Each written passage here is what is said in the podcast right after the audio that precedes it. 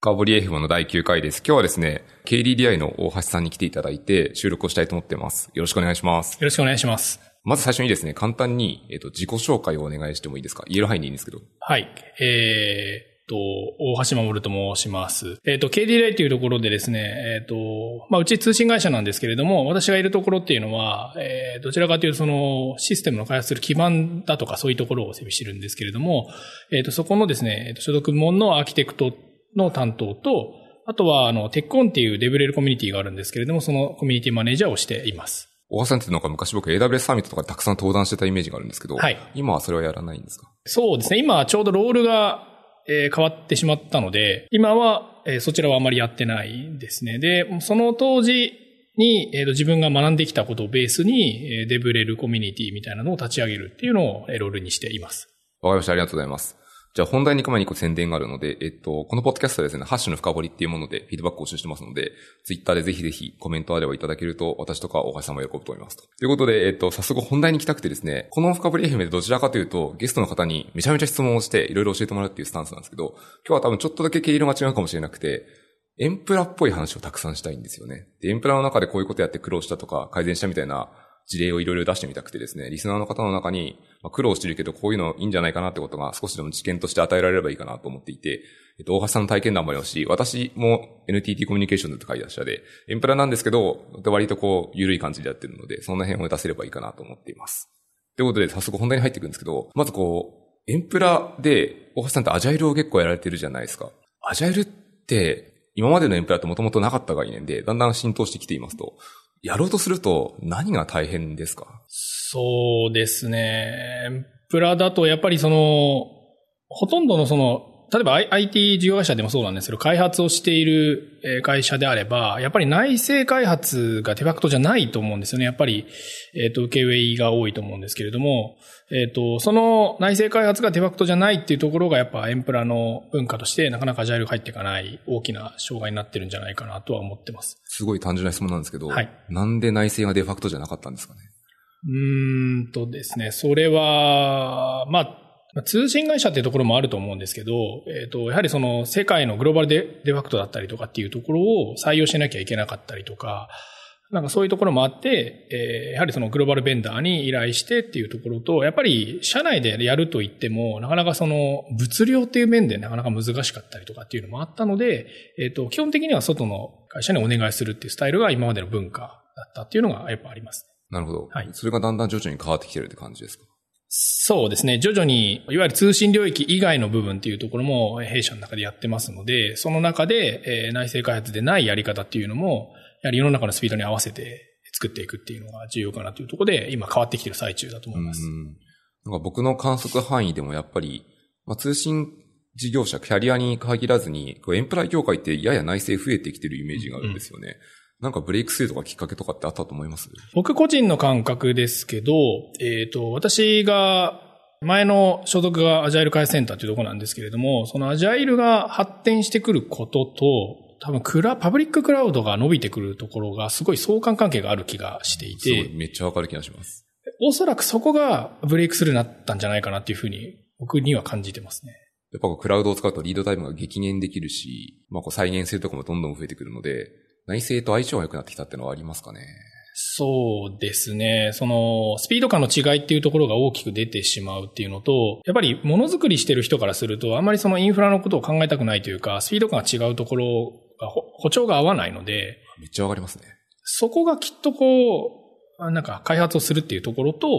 インフラの部分っていうところが合ってきたんじゃないかなっていうので、それには歩調を合わせて、こう、だんだん内製が進んでるっていう気がします。これ聞いてるリスナーの方って結構多分 SI の人もいらっしゃいますし、Web の人もいるんですけど、はい Web の人には多分伝わらない概念があるので、少し言うと、例えばなんですけど、通信事業者ってルーターとかスイッチとか大物を結構調達するんですよね。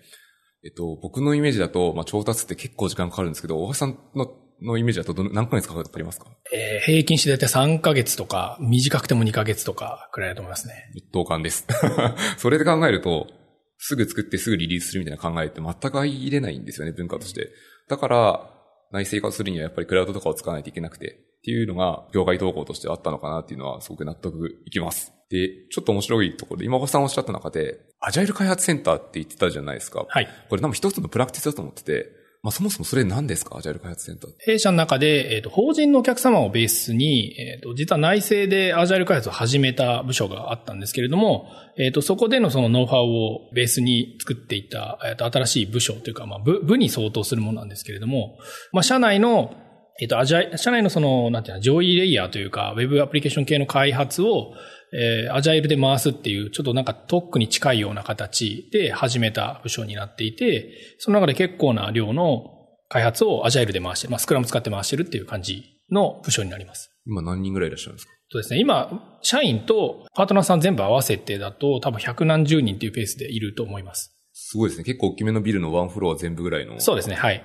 もう一個質問があって、はい。先ほどのその、前身で法人向けでアジャイルしてたって話があるじゃないですか。それはどう始まったのって言うとなんで始まったんですか？ちょっとこれは、言える範囲で大丈夫ですよはい。えっ、ー、と、うん、とある方が社外からやってこられてですね、えっ、と、その方が、えー、まあ、アジャイルをやるべきだっていうところで影響力が、を持って入ってきたんですけれども、えっ、と、その中で、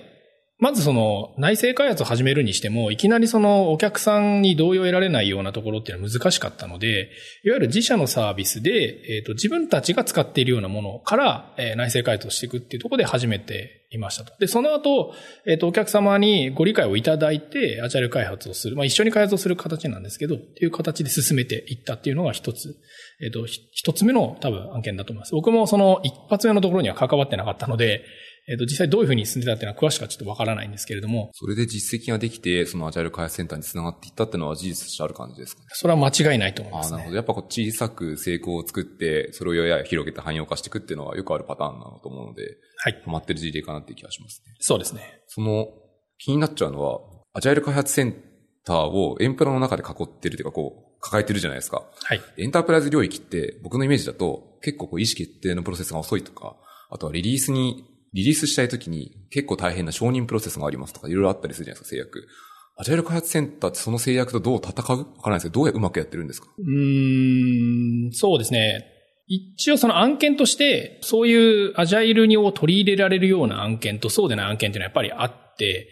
で、えっ、ー、と、変化が早くて、逆に言うとそのアジャイルでなければ追随できないような案件が持ち込まれてくるっていうところもあり、で、そうなってくると、えっと、当然スクラムやられてる方はご存知だと思いますけれども、プロダクトオーナーだったりとか、まあ運用だったりとかっていうところも巻き込みながら進めなきゃいけないというのがあるので、えっと、そこを合意いただけるものをベースに進めてるっていうのが事実になりますね。じゃあその判断条件で、はい。OK だったらアジャル開発センターで開発始めますし、とするとその OK だった場合は、その重厚なプロセスはカットしてやってる感じになるんですか？社内の中の、その、いろんな基準だったりとかそういうことはもちろん守らなければいけないんですけれども、意思決定をできる範囲をなるべくそのアジャイル化センターの中に集めて、あなるほど。えっ、ー、と、余計なその判断が入ってこないようにしているっていうのもありますし、で、僕は直接そういう話をその作った人間とか周りから聞いたことはないんですけれども、その部署として浮かせてるところには結構理由があると思っていて、えっ、ー、と、例えばそれを、えっ、ー、と、うちの社内のいろんな人が来るような通りの真ん中みたいなところに置いてしまうと、えっ、ー、と、いろいろこう、ちゃちゃを入れてくるというか。よくあるんですけど、スクラムとか真面目にやってると、情報がすごい可視化されるじゃないですか。そうですね。文句言いやすくなるんですよね。そうなんですよ。なので、場所はちょっと気をつけてるってことです。そうですね。で、さい、まあ、そのメジャーになってくれば全然いいと思いますし、今のアジャイル開発センターでも何も問題ないと思うんですけれども、最初の間は、その、いわゆるアジャイルの断りがわからない人とか入ってきて、なんでこんなやり方してるんだみたいなことを言い出されないように隔離してたっていうのは僕は少なくともあるとは思いますね。隔離って言葉がめっちゃ面白いですね。はい。まあ、隔離だと思いますね、事実上。ということは、えっ、と、基本的にはそのアジャイルのマインドセットを持ってる人、例えばこのアジャイルって原則があったりするじゃないですか。はい。それをきっちり理解した人から入ってよしみたいな感じなんですかそうですね。はい。めっちゃ面白いですね。それをすることによって、アジャイル開発センターその特区的なものを守りやすくなるんですよね、きっと。そうですね。で、実績が出てくれば、外にこうバンバン発表できますし、それによって社内のポジションも上がってきて、堂々としていけるみたいな感じですかね。そうですね。そうすると今は、まだ道筋の途中みたいな感じなんですかね。道筋途中だと思いますね。それなりにメジャーにはなってきましたし、今は、今までは逆に言うとそのアジャイルって何っていう状態だったので、こちらから声をかけないとアジャイル判件が入ってこないっていうのが、まあ今までの流れだったと思うんですけど、そこが PR とかしなくても、アジャイルでやりたいっていう人たちが増えてきていて、で、こうなってくると今度は、え、アジャイルに適さない案件だったりとか、えっ、と、こういうやり方をしてもらわないとアジャイルできないっていうのを受け入れられない部署とかも出てきてしまうので、そこはうまく選別してあげないと、まあ、お互い不幸になってしまうよっていうのがあるので、そこは判断して取り入れてる感じです。確かに向き不向きめちゃめちゃあるはずで、もうよくあるあの、クネビンフレームワークっていう、なんかこう証言をいくついくつかに切って、これはどちらかというとウォーターホールなのでできますみたいな領域もあるし、あまさにこう変化が激しくて、もうカオスで全然わからないっていう領域は、やってみないとわかんないので、っていう領域とかでこう、ある程度選別をしていくと、まあ、向き不向きはすごく判断しやすいので、その辺を理解した上で、アジャイル開発センターみたいなものを立てていくのはいいのかなっていう。そうですねすごい納得できますね。はい。ま、またちょっと疑問があって、アジャイル開発センターって、もう少なくともワンフローとかを借りて人をたくさん集めるわけじゃないですか。はい。誰かが強烈に推進するとか、うまいことやらないといけなくて、多分実現できないと思っていて、はい。どう、どう作っていったんですか？とまあ、いきなりアジャイル開発センターができたわけではなくて、先ほどその一番最初に言った法人のお客様の案件っていうのは本当に一つの部署の一つの例で進めていったんですけど、それを、いわゆるそのセンターみたいな名前に出す前に、えっ、と、まあ、中でちょっとチームだったりとかっていうのを徐々にその特区っていうんですかね、に近いような形で進めていって、で、一つ、えー社内の一部署に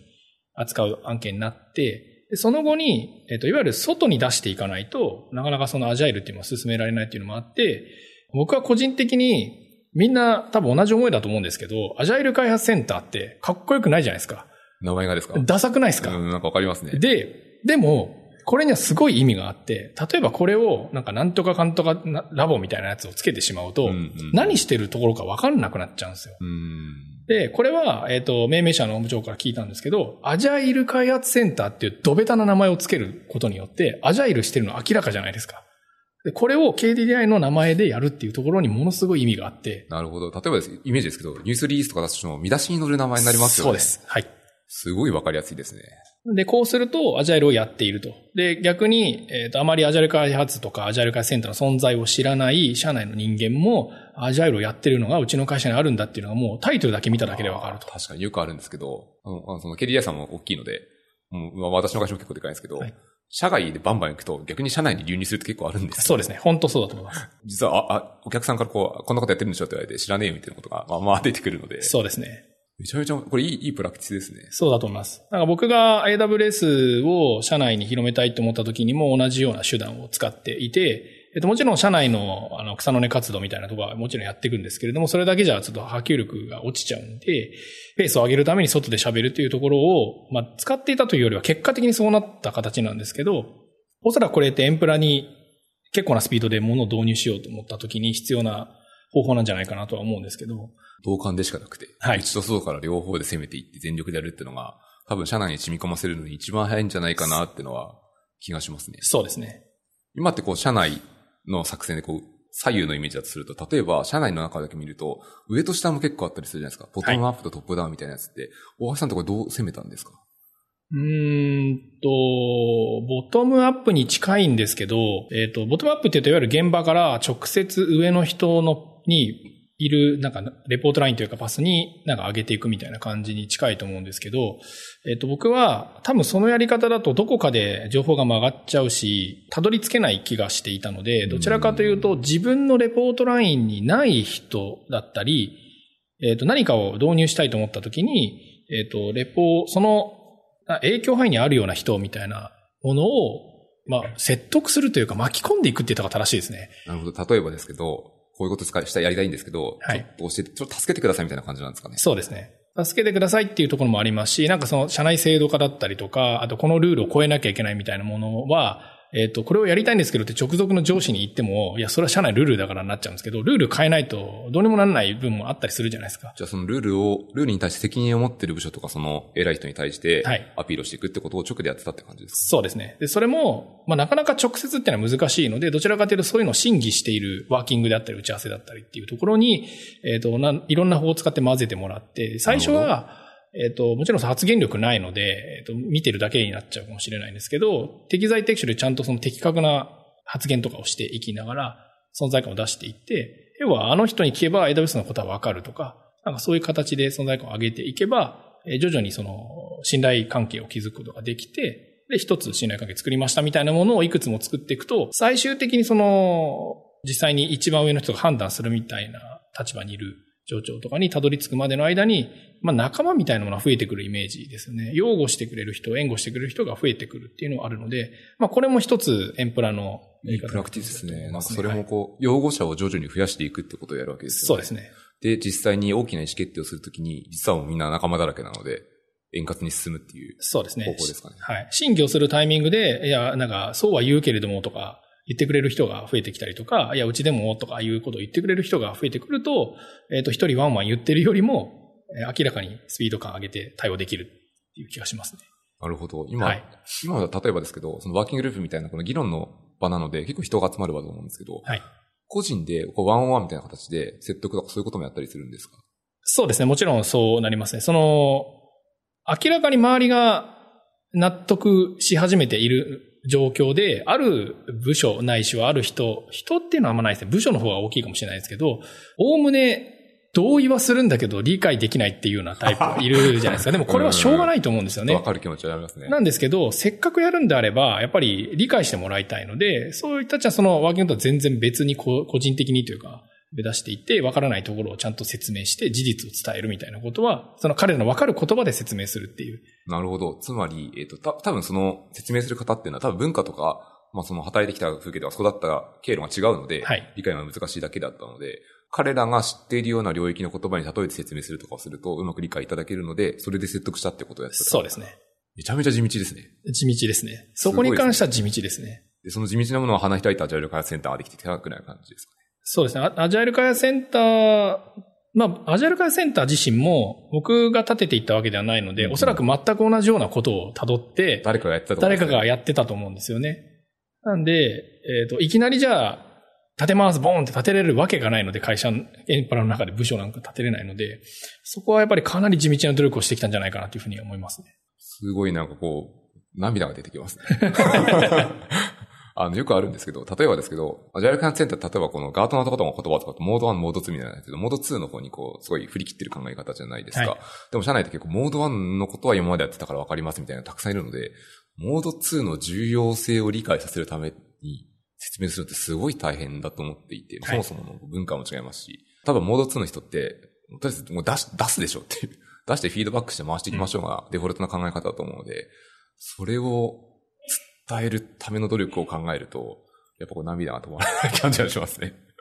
めちゃめちゃ面白いと思いますね。これはもしかすると、僕の中の感覚なのか、これもプラクティスなのかもしれないんですけど、エンプラって、やっぱりなんかいろんなルールのしぐらみがあって、えっと、全部を一通り揃えてからスタートするっていうやり方って、どう考えても現実的じゃなくて、すんごい時間かかっちゃうと思うんですね。で、トックっていう存在がとても重要だなと思うのは、その中で、えっと、社内ルールの一部を特例として、まあ、例外的に認めてもらうみたいなものを、この案件だったらいいよとか、ここの部署だったらいいよみたいなものを認めてもらって、えっ、ー、と、いわゆる正式採用みたいなものっていうのは、後にするっていうのは一つの手だと思うんですね。うん、で、そこは、いくらその法律やルールがあるとはいえ、えっ、ー、と、100%それを守るのってなかなか難しいじゃないですか。なので、えっ、ー、と、そのうちのこっからここまでは守ります。それ以外のところは守れないんだけれども、他の手段を使って、ここに関しては守りますみたいな、代替手段で守っていくっていうのをやっていきながら、で、ルールを変えるっていうのはまたすごい長いスパンがかかるので、それとはまた別に並行して、ね、法律改正ぐらいのノリが必要ですね。そうですね。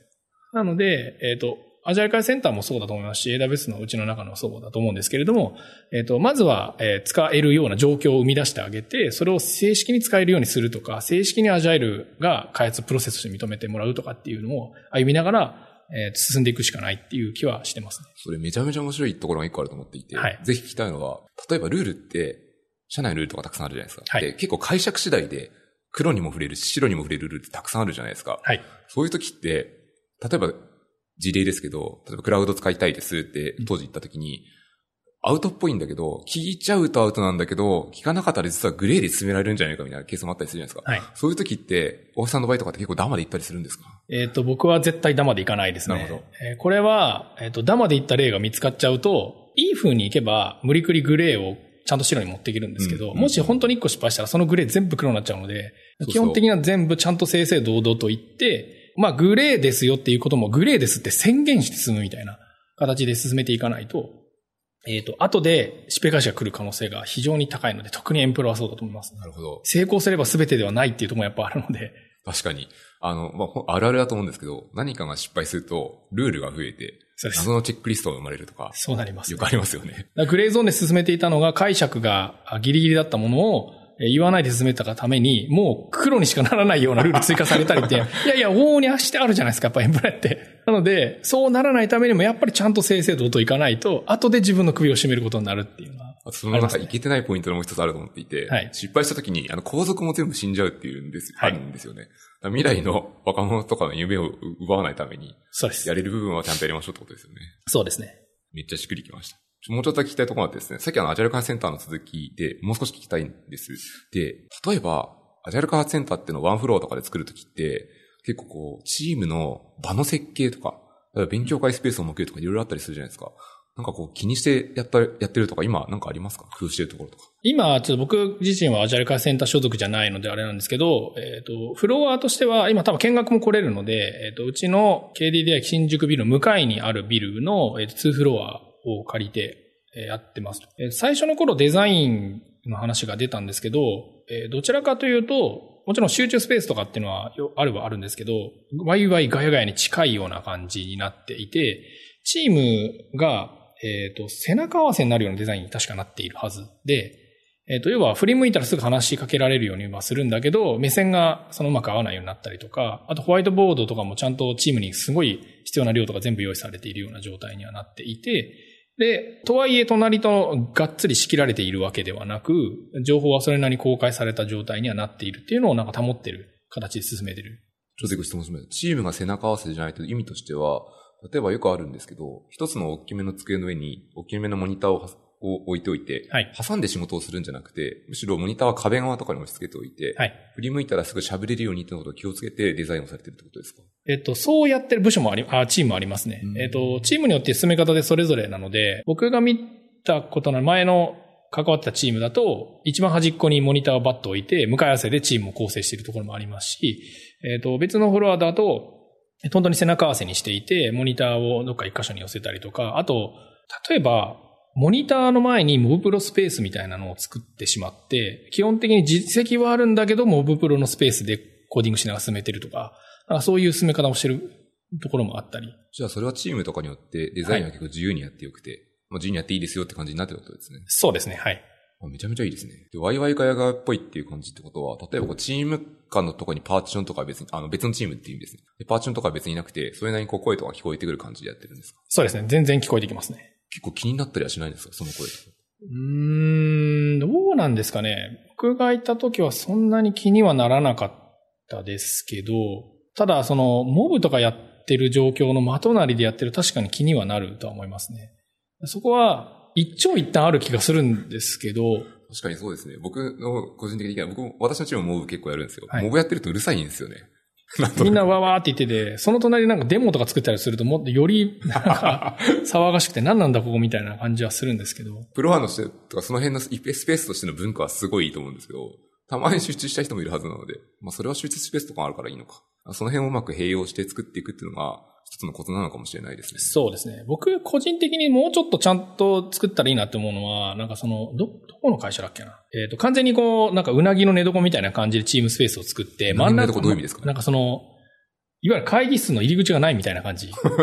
なるほど。みたいなのにして、で、そこでチームがわ壁一面を使ってとか、モニターもどっか壁にドーンと貼ってできて、で、口が開いてる方の先に例えば休憩スペースだったり、みんなの通りが見えるようなところを作っといて、コミュニケーションとかはそっちでできるんだけど、えっ、と、こま細かい話はその、この字型のところでできるみたいなスペースを作れば、もしかするとその、うるさいとかいうところもうまく吸収できるかなって思ったりするんですけど、似たようなデザインをどっかで見た気がするんですけど、ええちょっと探して、めちゃめちゃ面白そうですね、それ。そんな、そんな気がしますね、確か。なんかこの、アジャイルトックとかこう、一種のこう、開発センターみたいな、デジマ的なデザインって言ったらかな。その時のことって、今こう、増えてる最中なので、本当のベストプラクティスって見つかってないような気がするので、ね、そうだと思いますね、多分。これからどんどん出てきそうな気がしますね。はい。いいものがあったらツイッターとか教えてくれたらみんな喜ぶと思います。もうちょっと行きたくて、えっ、と、アジャイルカーセンターの話をたくさん聞いてきて、えっ、と、どうしてもエンプラっぽいところで聞いたい、見たいところがありますと。アジャイル開発してると、その、やっぱり同じチームでこう、オプスとかもどんどん回すと思っているんですけど、多分エンプラの会社だと、オペレーションやる専門の組織とかもあったりするじゃないですか。はい。作ったものとかって、例えば自分のチームでちゃんとオプスまでやるのか、そのエンプラの中にあるオプスの専用組織に渡すのかとかって、どういうふうにやってたりするんですかね？これは、えっ、ー、と、結構何種類もありますね。えっ、ー、と、完全に DevOps をやってるパターンもありますし、えー、社外の、えっ、と、いわゆる MSP にお願いするパターンもありますし、えどっちの社内の DevOps じゃなくて運用部隊に任せるというパターンもあります。で、これは、ちょっといろいろパターンとかあって難しいんですけど、うちの中で言うと、まあ、ある程度のルールで、えレベルが高いというか、ミッションクリティカルに近いようなものっていうものは、社内の判断で、社内で運用するっていう形に判断になったりするものもありますし、同じようなもので、えこのレベルだとちょっと今のルールだと受け取れないみたいなパターンもあったりするので、そういう場合はデボップでやったりとか、あと、対応が、我々の場合だと運用のチームって結構深いところまで調査をしたりとか、回復までしてしまうんですけど、まあそこまで入らないと。あるいはなんか結構自動化が進んでいるので、検知だけしてもらえればいいよっていうような、監視だけしてもらえばいいよみたいなものは、例えば MSP にお願いしてしまうとか、かその時々によっていろいろ使い分けたりはしています。ああ、なるほど。その、サービスとかの制約、まあ、SLA とかにも関係するかもしれないですけど、はい。その辺のレベルによって、運用をどうするかは都度考えていて、で最適なものを選んでるっていう形ですかね。そうですね。あ、それもなんか一つのプラクティスな気がしますね。大きな会社って自分の舞台で思ってますし、自分でやらないずに MSP に投げるときまあまああると思うので、あいいですね、それ。それもなんかきっと聞いてる人には参考になると思います。これも僕、うんと、思っていた一つのプラクティスなんですけど、えっ、ー、と、エンプラって標準化しようとするんですよ。何でもかんでも。もこのツールでやれとか、このルールでやれとか。うなずきが止まらない感じ。なんですけど、なんかアジャカイ、アジャイル開発センターが、えっ、ー、と、うまく機能してるうちの一つとして僕は思ってるのは、やっぱそういうものを決めないというか、結構権限以上してるのもあると思うんですよね。だ例えば今までのルールで言えば、うちのなんとかなんとか運用部隊に必ず引き継ぎなさいとか、ここから必ず仕入れなさいみたいなものを全部決めてやってたと思うんですけど、それは、その大きなものを動かす企業として当然のことだと思うんですけど、でもこれだけ多様化が進んでしまうと、その全部受け切れる部門がもちろんなかったりしますし、で、取り入れる先もその一箇所だけに絞ってしまった方がむしろリスクになってしまったりするので、であれば、えチームで判断して、チームが一番最適と思うところでやる。で、もちろん社内の中の基準が結構あったりするので、そこはちゃんと守りつつも、自由度を持たせたままやるっていうのは、まあ重要なんじゃないかなっていうふうには思いますね。すごい単純な質問がいくつかあって、例えば、はい、やっぱこう、一番親のガイドラインとかってあったりするじゃないですか。例えば、何でもいいんですけど、えっと、開発系のガイドラインであれば、例えばデータベースに関してはオラクルを使ってくださいとかってあったりすると思うんですけど、はい、そこに関しては、そのアジャイル開発センターは適用を免れてる、されてないってことになるんですか？いや、そんなことはないですね。えっと、ガイドラインは大量のものがもちろん既存のものいっぱいありますし、えっと、チェックリストも当然ありますと。で、そこは、えっ、と、アジャイルの中でどう適用させるかっていうものを工夫して作っている人間がいて、で、えっ、と、社内のものを適用しつつ、アジャイルに特化した形でそれを適用させてるっていうようなものなるほど。じゃあ、つまりガイドラインにそれなりにまあ幅があって、はい。アジャイル開発センターの人たちが自由に選べるものを、緩めに作ってあるってことなのか？そうですね。解釈の仕方というか、先ほどあのグレーゾーンみたいな話があると思うんですけど、はい、これはアジャイル、うちのその開発の、いわゆるガイドラインみたいなもの、クラウド、僕はクラウドやった時もそうですし、アジャイルと、アジャイルのやってるメンバーもいるので、アジャイルメンバーも同じことだと思うんですけれども、それをはっきりしない、もしくはちょっと時代遅れてずれてるみたいなところを、解釈を変えてというか、元のルールを変えるってなっちゃうとまた大きな話なので、そうですね。解釈を変えて、これは同じ意味だよね。そもそもこのガイドラインって、ここに何とかって書いてあるけど、これもうすでに、なんかその、なんていうの、ハウじゃないの。何、何を守りだ ?Y とか後なのっていうのが抜けてしまってるので、一回そっちに戻して、これ今の時代だったらこうやれば対応できますっていう形で別のバージョンというか、を作って適用させていくっていう形をとっているので、そこは、えアジャイルに関しても、うちのクラウドに関しても同じやり方で進めてる感じですね。今すごいいいの出てきたと思っていて、はい、ガイドラインって確かにおっしゃる通り、ハウが多いんですよね。そうなんですよ、ね。全部書いてないじゃないですか。はい。なので、ハウが時代遅れの場合は、これなんでだっけってことをちゃんと戻って考えて、y をかんを見つめ直して、で、これだったら今の時代だったらこうだよねってハウを別に定義し直して、それで解釈を変えて、実際に自分の業務に落とし込んでるってことをやってるわけですか？そうですね。めちゃめちゃいいプラクティスじゃないですか、それ。なので、会社のルールは変えていません。ちゃんとあなたのやろうとしていることは理解していますし、会社にそれが必要なことも理解しているので、今のやり方に適用できるようにやりましょうっていう進め方になります。めちゃめちゃかっこいいですね。これでもすっごい大変ですけどね。めちゃくちゃ大変です。容易に想像ができるんですけど、誰も不愛を覚えてないってあるじゃないですか。そうです。そういう時どうす。るんですか？あります。いや、それはでもやっぱり辿るしかないなと思ってて、いいところは、いいところなのかな大体、そのルールを決めたのが10年前でも、10年前の人いるんですよ、会社にこれエンプラのいいところで、エンプラのいいですねエンプラのいいところで辿っていくと、なんでこんなルール決まったのみたいな話辿っていくと、あれ、あれ、あの時のああいうのがあって、障害があってとか、例えば、ああ、なるほど生。き字引きみたいな人がいるんですよね。そうすると、じゃあこれ別に今で言ったらこのやり方じゃなくてもいいってことですよね、みたいな。いう解釈で元に戻して、じゃあ今だったらこう。今のアジャイルのやり方だったらこう。今のクラウドだったらこう。みたいな。に戻していくっていうやり方ですね。確かに。なんかその、て 全部わかるな。障害が起きると増えるんですよね、割と。そうなんです。大体ルールが増えるのは障害が起こって、このルールじゃ守れなかったからで増えていくんですけど、まあルール増やしても守れないですよね。そこじゃないんですよ、根本は。今の、今のすごいいいこと言ってますね。あの、よくあるんですけど、改善するっていう話って、まあ、エンプラあるあるとかどこでもあると思うんですけど、硬い経営の機能っていっぱいあると思っていて、改善するために、改善するためのルールを増やしちゃうと、結局みんなハマるっていうのはよくあるんですよね。そうなんですよ。で、これはずっと言ってるんですけど、ルールを増やしてもシャドウが増えるだけで全く意味がないんですよ。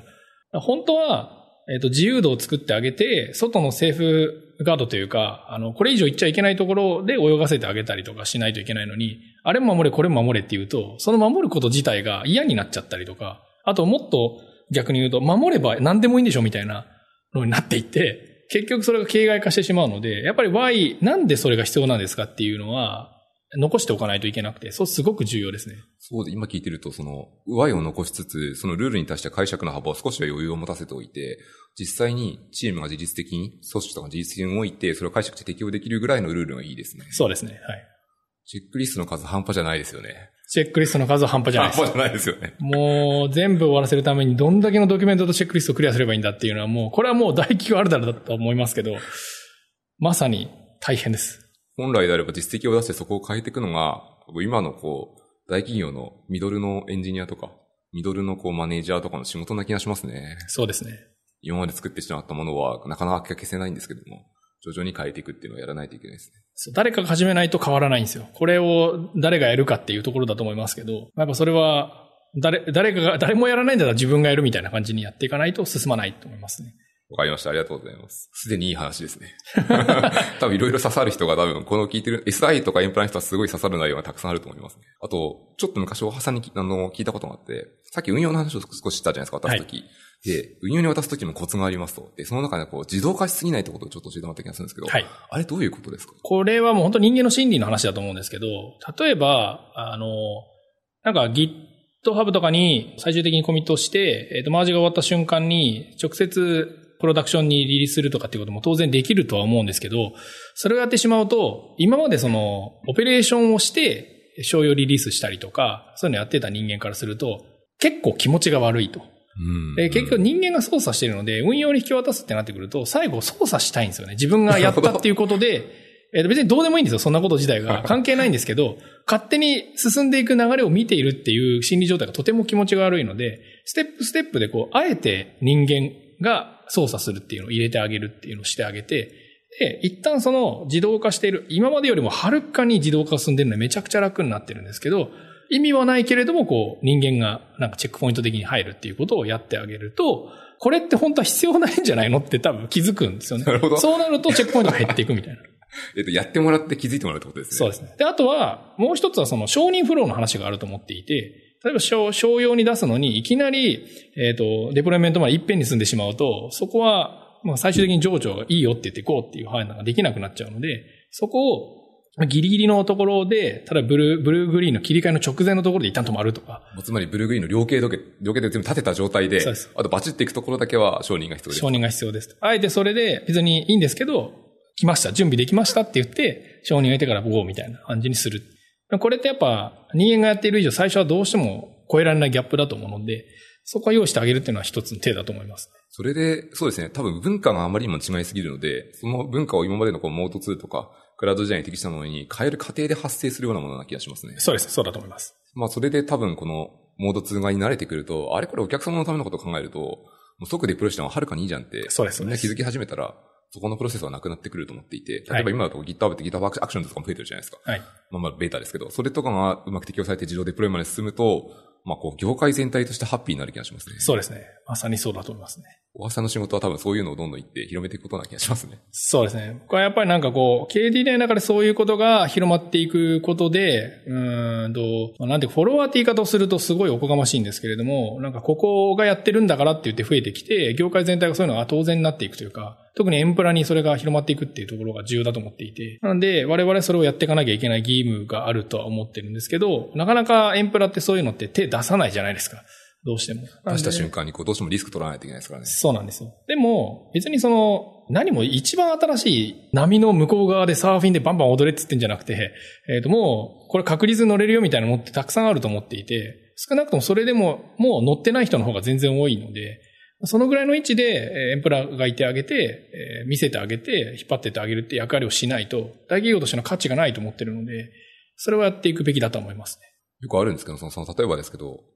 ウェブ業界とかモバイル系の業界とかってまあ早いじゃないですか。はい。例えば今だったら全部サーバーレスで作ってますみたいなケースもありますし。でエンプラって一方で、少しこう、やや1.5年とか2年とかわからないですけど、波が遅れてやってくるんですよね。はい。例えば多分今だったらこう、クバネツとかってまだまだちょっとウェブの方だとエッチなかもしれないですけど、エンプラは多分こう、だんだん来るはずで。はい。できた時にちゃんと準備できて、それはもうしかもプラプラクティスが確立してるから乗れるようにしておきましょうっていうのは、大事なことだった気がしますね。そうですね。めっちゃよくわかりました。ありがとうございます。もっともっと聞きたいことがあってですね、アジャイル開発センターかの話から派生して聞きたいことがちょっとあって、はいさっきおっしゃったように、もともとエンタープライズ領域な会社ってどうしても内製してなかったじゃないですか。はい。でつまり外注とかが多かったってことだと思っていて、そうすると、外注するときのエンジニアって、まあ、使用知識とか技術的な知識はもちろん求められるんですけど、実際にコード書いてない人がたくさんいるわけで、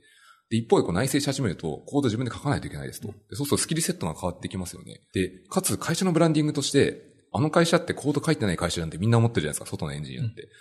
人来なくないですか？人は来ないですね。これは、どうしますかどう集めますか？これはですね、本当に今まさに悩ましいというか、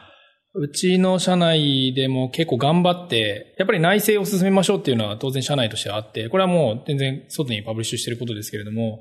えっ、と、いや、じ事実としてやっぱ内政をどんどん進めてはいってます。で、やっぱり、えっ、と、KDDI を中でガリガリにコーディングしてる会社って認める人はほとんどいないと思っていて、失礼ながら私もあんまりなくて、まあ、自分の会社もそうなんですけど。なんで、そこをちょっとギャップをどう埋めるかっていうところが、僕はその、エヴァンジェリズムというか、外で発表したりとか、プロモーションだったり、デブレルだったりところにつながっていくんですけど、やっぱこう、プレゼンスを上げていかないとなかなか集まってこないとは思っていて、やってますよって言ったところで、リーチする場所を間違えちゃって、なんか、大手メディアに書いてもい全然意味はなくてうん、デベロッパーを集めたいんだったらデベロッパーコミュニティに行かなきゃダメでしょっていうのが僕の考えなので、そういうところにリーチしていかないとなかなか難しいですし、でじ事実としてやっぱやってる人間はいるので、そういう人たちを引っ張り出してあげて、いるんですよっていうのを喋らせてあげないとなかなか集まってこないとは思っていて、今、まさに頑張ってるところですね。超わかりますね。なんか僕のチームもその実は内製しまくっていて、まあ、普段若者とかコードずっと書いてるんですよ。はいで、それでいいと思っていて、ただ、それが認識されないといけないので、やっぱこう、外に話す重要性とか、多分ブログ書くとかもまさにそうだと思うんですけど、ガンガンやっていかないといけないですね。そうですね。その話でぜひ繋げたいのが、大橋さんあの、勉強会開催されてるじゃないですか。はい。で、二つあると思っていて、で一つはこう社外向けで Tech-on ってやられててですね。はいあとは、えっと、社内向けなのは、えっと、公開は一応されてるんですか？こう、えっ、と、名前は公開しますけど、何をやってるかっていうのは多分公開はし、多分じゃないですね。公開はしてないです。それは Tech-in っていうこと Tech-in ですねなるほど。2個やられてるじゃないですか。ではいそれぞれ多分ちょっと目的が違うと思っていて、そうですね。両方どう、どういう目的でやられてるか教えてもらってもいいですか？テックオンはどちらかというと、えっ、と、外向けで、えー活動している内容で、本来の目的っていうのは、やはり外を見る場がないので、僕は社内の人間を外の人間とつなが人と人のつながりを作るとか、技術者同士のつながりを作るっていうところを、まあ、体験させてあげたいっていうところから始めてるんですけど、えっと、それに加えて、えー先ほどの話じゃないですけれども、えっと、うちの社内にやっぱり技術者、ちゃんと、えー書ける技術者、えっと、実際に動かしている技術者いるので、その技術者たちが、えっと、外で喋れるような場を作ってあげたいっていうのが Tech-on の方になります。で、 Tech-in は全く対照的で、えっ、と、テックって名前はついてるんですけど、どちらかというと、えっ、と、社内の、えー人のつながりを作るっていう立ち位置で動いていて、でこちらは、まあ、大企業あるあるなのかもしれないんですけど、大体部署でサイロになっちゃって、情報が あるあるですね外に出てこないのがほとんどなんですね。これはもう、弊社も全く同じパターンなんで、そんなことしてると、えっ、と、なかなか、まあ、要はそれ車輪の再発明じゃないですけど、同じようなことを一緒が部署でやってるとかだったりとか、えー同じことで悩んじゃうみたいなことがあるし、何か案件を始めようと思った時に、他にも事例を持ってるとかやってるとこっていうのがあったら、そこに聞けばいいのに、そのパスがないみたいな。ものがうまく解決できるように、社内の中のつながりを作るっていう目的で始めているので、えっ、と、もちろんテックインって名前を付けているので、中のすごいテッキーな話もする場もありますし、単純にビジネスの話をしてつなげていくと。まあ、社内勉強会ですね。いうスタイルで進めているのが Tech-in の方になります。両方の勉強会のスタイルとしては、誰かがこう、例えば、えっ、と、スライドとかを使っておしゃべりをして、あとはネットワーキングがあるみたいなイメージですかそうですね。えっ、と、両方ともネットワーキングタイムもあります。両方やっぱ聞きたいことがあって、じゃあちょっと先に Tech-in の方から聞くと、そのさっき言ってた情報が出てこないっていうのはまあまあ超エンプラあるあるだと思っていて、はい特に大きな企業だと、どうしても隣のチームぐらいだったらまだいいかもしれないですけど、少し離れて、いくつかいくつか島をまたいでいくと、もう全然わかりませんみたいなケースもあるので、はい。でよくありがちなんですけど、あれこれ実は前例があったらすぐ突破できるじゃんみたいなケースってあったりするじゃないですか。はい。あの、まさにある、またプラクティスで言うんですけど、前例があると突破できるああ、もうそうですね。はい。もちろんだから前例を作ってあると、それで説得が100%、うん150%ぐらい楽になるようなイメージがあるので、はい。それをうまく使うためには前例を知らないといけないので、ネットワーキングが使えるっていう感じですよそうですね。まさにそうだと思います。めちゃめちゃ。ゃいいですね。そうすると、他の部署でやっている、まさにそうなんですよ。他の部署でこれやっていたとかっていうのがあると、あうちのところでも使えるじゃん。しかも、えーその人に聞ける失敗談とかももちろん聞けるし、どういうふうにやればいいかっていうコツも聞けたりするので、そこはすごく重要な場になってますし、僕は Tech-on と Tech-in って両方あるんですけど、もともと始めようと思ったのはあまり Tech-in の方にはあまり力を入れてなかったというか、考慮してなかったんですけど、実際始めてみるとやっぱ Tech-in の方がすごいパワーがあるというか、あパワーがどういう意味ですか？外は外でもちろんすごい、なんですか、リーチする先は広かったりとかするので、すごい人たちは来てくれますし、登壇者もあのいありがたいことに来ていただけてるんですけど、僕はこんな言い方をしてはどうかなと思うんですよ。期待してなかったんですよね、テックインには。なるほど。で、これは僕が見てる世界それこそ狭かったなって反省する、してる点でもあるんですけど、技術部門の中でやるから、技術の部門さえ来れば、技術の情報共有ができるぐらいの感でいいやっていう感覚だって始めてたんですけど、実際は、始めてみてすごい面白いことがいっぱいあって、こんなことをやってるとは知らなかったって言って、仲間に入ってきてくれる人がいたり、あと会社に絶望するという言い方があってるのかどうかわからないですけど、もう要はこういう活動をしようと思っても、そんな認めてもらえませんみたいなので、諦めてる人がいたりするんですよ。でそれが、なんかボンボンとこう始めるたびに出てきて、意外とこう会社の中に熱い熱を持った人がいっぱいいるんだなっていうのがあって、もしかするとその、そんなにニーズがいない会社であれば顔が見えてるから分かりやすいのかもしれないですけど、エンプラってほとんどの人が顔が見えなくて、で、見えない範囲っていうのは分からないから、えっ、と、そんなものはないって思い込んじゃうんですけど、実は見えてない範囲にものすごいいろんなものがあるっていうのは、今回めちゃめちゃ発見になって、これはいいやり、活動だなと思って、ちょっとテックインの方にもだいぶ力を今入れてる感じですこれ。なんか今一つのモデルがあったような気がしていて、はいリップラって顔が見えない頃こそ喋れないんですけど、一方で熱量がある人が隠れてるはずで、そうですね。大量に人がいるじゃないですか。はい。その人たちを引っ張り出すのは一つのポイントってことですよね。そうです。質問があります？どうやって引っ張り出したんですか？引っ張り出すっていうのは、えっと、そうで、どう見つけて、もうそもそも、テックインを皆さん知ってもらわないといけないじゃないですか。はい。で、参加してもらわないといけないんですけど、どうやってみんな参加してきたのかなってのはやっぱ疑問ですね。一番最初はやっぱりこう、これも僕なんか、波が、波というか、成長曲線によって攻め方がいろいろある気がしていて、一番最初、えっ、と、始めるときは、まずその、有志で始めるので、会社の命令じゃなくてやりたいって言ってくれた人でまずスタートします。で、最初の稼働はもちろん、えーその仲間の中からスタートで始めるんですけど、呼び集める仲間っていうのは、これもまた同じで、会社の命令で参加させたりとかすると、どうせまたなんか、とりあえず来ました、はいはい、よかったですね、で 終わっちゃうので。了解ですね。会員室に来て内職してるみたいなパターンですよそうなんです。なんで、えっ、と、そこはちょっと僕のパスもいろいろ使ってるんですけど、この人に言ったら、えーその人が認めた影響力ある人を呼んでくれるっていうところに、にうまくこう PR を落としていって、で、それと並行でやっぱマスでも流すので、この間ここの候補みたいなところで出したやつに、ぜひ来てくれないかって個人的なパスもこう出していって、影響力ある人を集めてくると、この人いいんじゃないのみたいなところからこう口コミで広がっていくというか、で、変なところに落としちゃうと、えっと、とりあえず行きゃいいんでしょみたいになっちゃうんですけど、そうじゃない、ちゃんとしたパスに落としていくと、ちゃんとした人はちゃんとした人を呼んでいくので、その連鎖が繋がっていくみたいなイメージで、だんだん広がっていってるっていう感じですね。今のは多分グッドプラクティスの話だと思っていて、逆のバッドプラクティス、アンチパターンとしては、はい。やらされ感のある人を呼んできちゃうとダメってことですかね。絶対にダメですね。社内勉強会だと特になんかそんなイメージがありますね。普通の本来のお金を儲ける仕事とはちょっと違うじゃないですか。はい。だからこう KPI とかも今ですとちょっと曖昧になりますし、なので余計やらされ感があると、めんどくさいけどやるわみたいな感じになっちゃうので、良くないですね。そうですね。それだけは本当に注意しなきゃいけなくて、大体こうルール化しましょうみたいな流れでいくんですよね。えーなんかこう、例えば勉強会に、えー月に1回行きなさいみたいな、なさい。これをやって、行くのが嫌だとか、行かされてるみたいな風潮ができてしまうと、もうそれだけで、社内勉強会のプレゼンスが落ちてしまって、確かに、やばいですね。今の、今のフレーズやばいと思います。月1回参加しなさいってやばいですね。それはやばいんですよ。そういうのだけには、絶対しないようにしたくて、すごい気を使ってますね。なるべくその、ちゃんと来たいと思ってる人が来てくれて、実際に来てみたらすごいってなって、その人が、あそこめちゃめちゃすごいんだよって広めていって、で、で、その人って別に、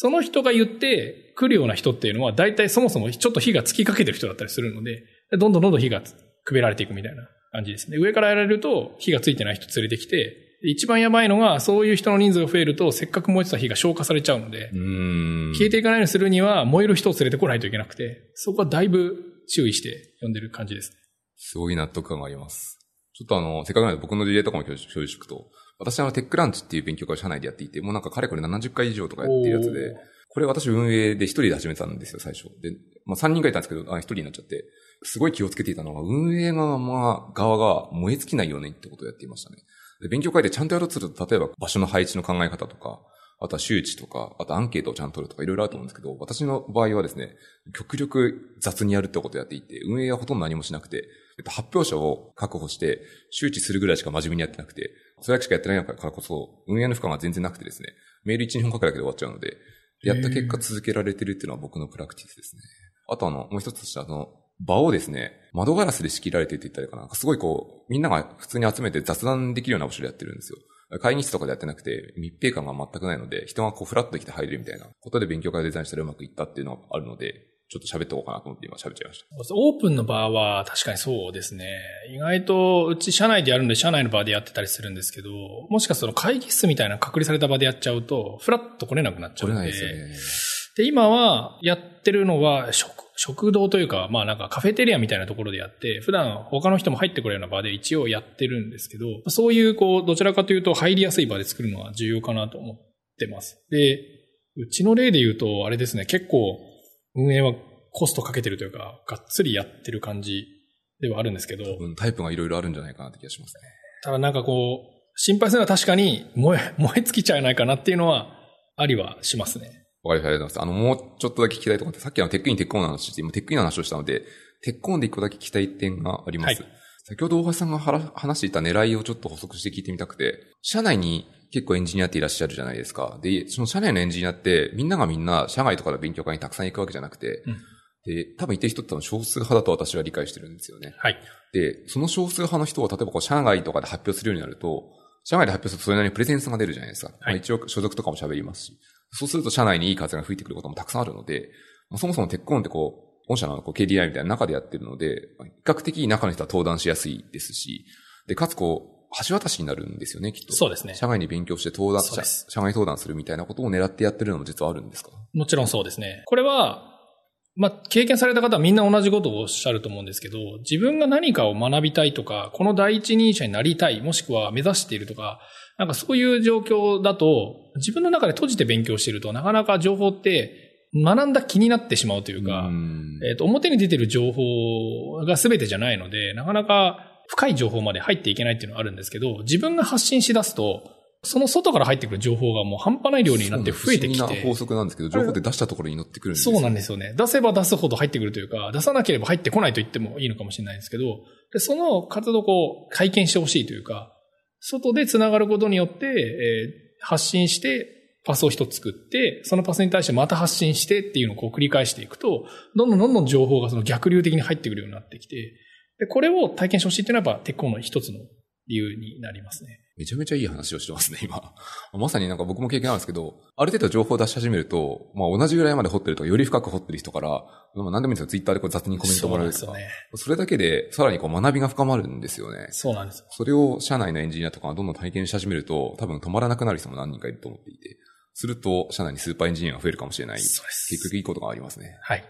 すごいテコンのデザインはいい、いい、なんかいいデザインだなって今聞いてて思いました。ありがとうございます。あと、結構いい時間になってきちゃったので、もう何トピックか聞きたくて、まあ、大橋さんってこう、どちらかというとデベロッパーリレーションズって言ってるかな。デベレルっぽいこともやられてるじゃないですか。これ、なんでやられてるんですか？これは、もともとだから先ほどから伝えてるものでもあるんですけど、僕がその技術者というか、うちの会社の人間に限らず多分エンプラって外見ない人が多いと思うんですけど、えっ、と、これだけその技術の流れが早いと、外を見てないとというか、外を繋がってないと、その流れについていけないっていうのもあっていて、で、難しいのが、じゃあ、深く勉強して実際にガリガリやればいいかっていうと、そういうわけでもなくて、何かがどっかに向かって流れていって、デファクトになったりするのってそのうちの少数でしかないんですけれども、その全体の流れみたいのを掴んでおかないと、どこでその踏ん張っていいのかとか、今この時点何を選べばいいかっていうのは分からなかったりする。っていうのもあって、えっ、ー、と、そういう場をつかめるために外と繋がってほしいっていうのが一つ大きな理由ですね。で、まあ、 Tech-on と Tech-in で、最初は Tech-on って名前一つだけだったので、内側と外側はあったんですけど、会社の中も一つの社会だとすると、その社会自体の中でも繋がっていてほしいし、で自分たちの狭い企業の中で情報を留めてほしくないし、自分たちの持っているものがどう社会に通用するのか、もしくは今使っているものが実は社社外ではデファクトじゃないとか、なんかそういう立ち位置みたいなものを知るっていう意味で、えっ、ー、と、テックオンという活動を始めているっていうのは事実ですね。確かに社外に出ていくと、他社とか他のエンジニアたちが発表してる内容も聞けて、まあ、相対比較できるんですよね。そうですね。物差しになるというか。外の物差しを知るっていうのがまさに目的ですね。なるほど。役割としては非常にしっくりしますね。それは、えっと、大橋さん以外にも何人かいらっしゃってみんなでやってるっていう感じなんですか？そうですね。はい。それって、えっと、組織として仕事として認められているので、はい。えっと、何らかのこう評価とかをされてるんですよね。そうですね。結構疑問に思うんですけど、よくあるんですけど、エヴァンジェリストの方とかって、KPI 何なんだろうってよく疑問に思っていて、どうするんですか？うちの中でそのエヴァンジェリストっていうものは存在してなくて、で、僕もそうですけど、まあ、社内、あ社外に対していろいろ PR してる人間は何人か、事実上いるだけで、エヴァっていうロールがあるわけじゃないので、評価自体は、なんかこう、数字としては、ないと言ったら等しいかもしれないですね。なんで、えっ、ー、と、今回は、こういう活動が外とコミュニケーションにつながっていくことが活性化につながるというのは認めてもらえたので、活動として走り出してはいるんですけど、これはどう評価するかっていうのは実際これからだと思ってますね。ですよね。コミュニティと交わっていくことによって良くなるとは絶対に僕も言えるんですけど、はい、それどううまくお金につながってるのってことを説明するのはすごい大変ですし、どう、その、まあ、例えば定量評価するのかって言われると、結構痺れる回数、痺れるものはあるかなっていう気がしますね。はいこれはまだちょっとトライアルで実際に動き出してはないんですけど、えっ、ー、と、おそらくデブレル活動してる方々っていうのは大体目的は一緒で、えっ、ー、と、自社のサービスとかを使っていただきたいっていうことと、優秀な技術者を自社に招き入れたいっていう二つの大きな目的があると思うんですけど、で、これ指標化するのって、やるとしたら、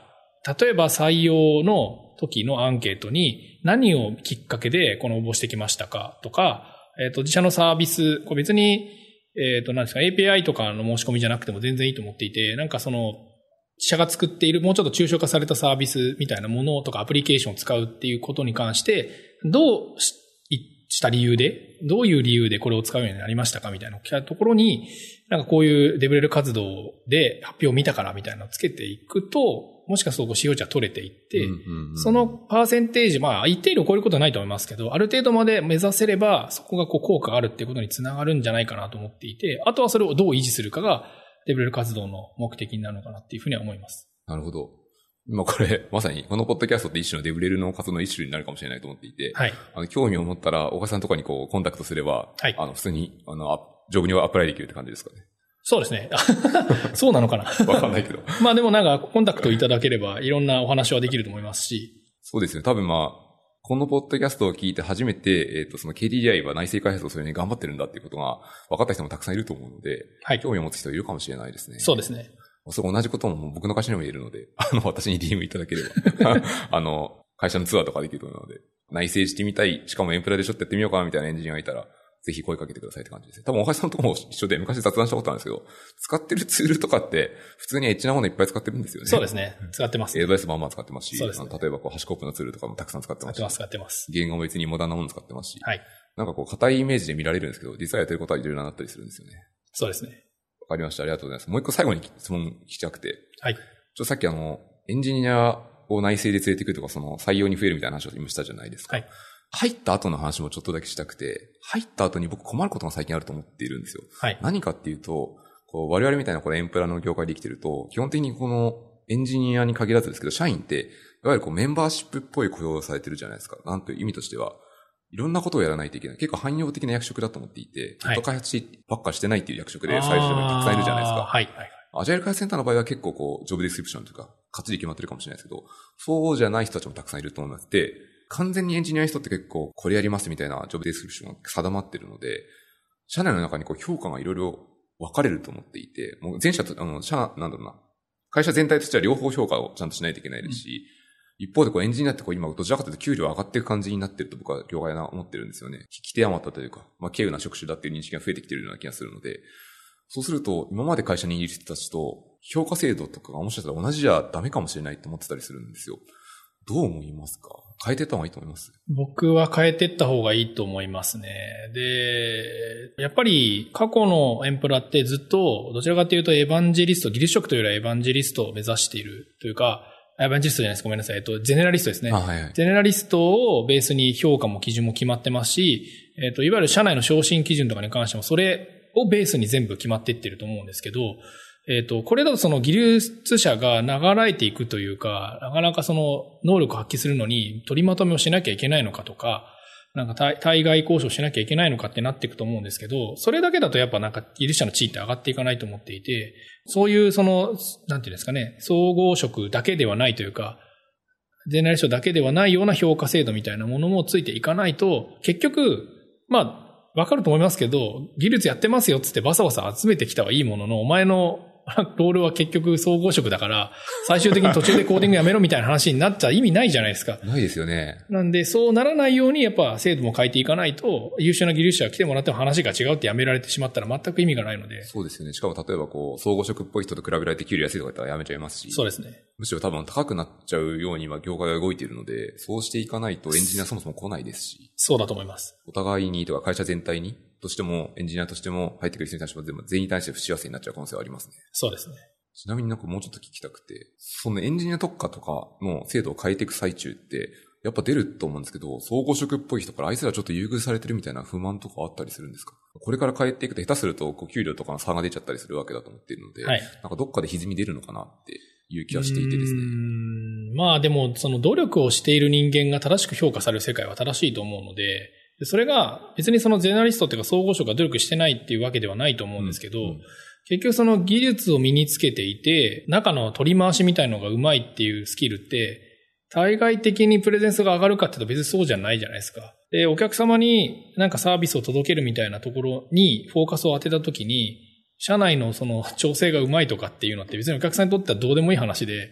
えーであればお客様に価値を届ける能力を持っている人間に正しい対価が払われるのは僕は正しいと思いますし、それがうちの会社でうまく評価されていけばあんまりそういう話にならなくて、僕はそうなったら逆に憧れになれると思うんですよね。うん。で、若い人たちで、えー総合職作用で入ってきた人がいて、社内にそういうそのテスペシャリストみたいな人たちがいて、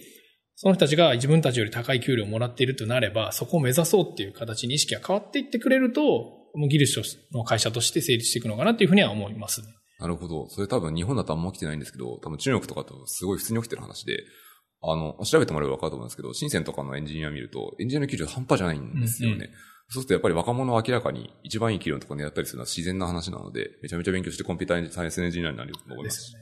っていうことが起きていくかもしれないですね。そうですね。ちょっと時代遅れかもしれないけど、あの、周回遅れで回ってくるかもしれない。はい。わかりました。ありがとうございます。めちゃめちゃいろいろ話を聞けたので、だいたい収録時間的に1時間でいい感じになってきたので、この辺で終わりにしたいと思うんですけど、最後に何かこう、お橋さんから告知とか宣伝したいことってありますか？はい。えっ、と、先ほどからもちょっと何回か出てるんですけれども、私が、えーコミュニティマネージャーを務めている、えーテックオンの次回のイベントが、えー11月12日、えー月曜日に、えっ、と、弊社の、えビルである、えー KDDI デジタルゲートというところで、え開催します。今回のテーマはですね、えっ、と、1回目がサーバーレス、2回目がコンテナと来たんですけど、今回はアジャイルになっていて、まあ通常のアジャイルっていうもののくくりからどちらかというと、教科書通りからちょっと外して、えっ、と、こういう形をやってますみたいなものの事例を紹介する回になっています。で、えっ、と、まあ Tech-on っていうので、えー、テック -on で検索してもらえれば出てくるんですけども、なかなかそうそうたるメンバーに登壇いただけているので、えー今回のえー、岩瀬さんにも、そうですね。登壇いただいて、僕のチームでやってるアジャイルのプラクティスをいろいろ紹介できればなと。ぜひ、えー、ご参加いただければと思います。わかりました。ありがとうございます。ということで、このポッドキャストはこれでおしまいします。最後にあの宣伝で、えっ、ー、と、ハッシュ深掘りでやはりフィードバックを受け付けてますので、今日の話でもいいですし、何かこんなテーマ聞いてみたいとかあれば、私の方とかにです、あの、メンションとかいただければ考えたいと思いますので、よろしくお願いします。ということで、大橋さん、今日はどうもありがとうございました。ありがとうございました。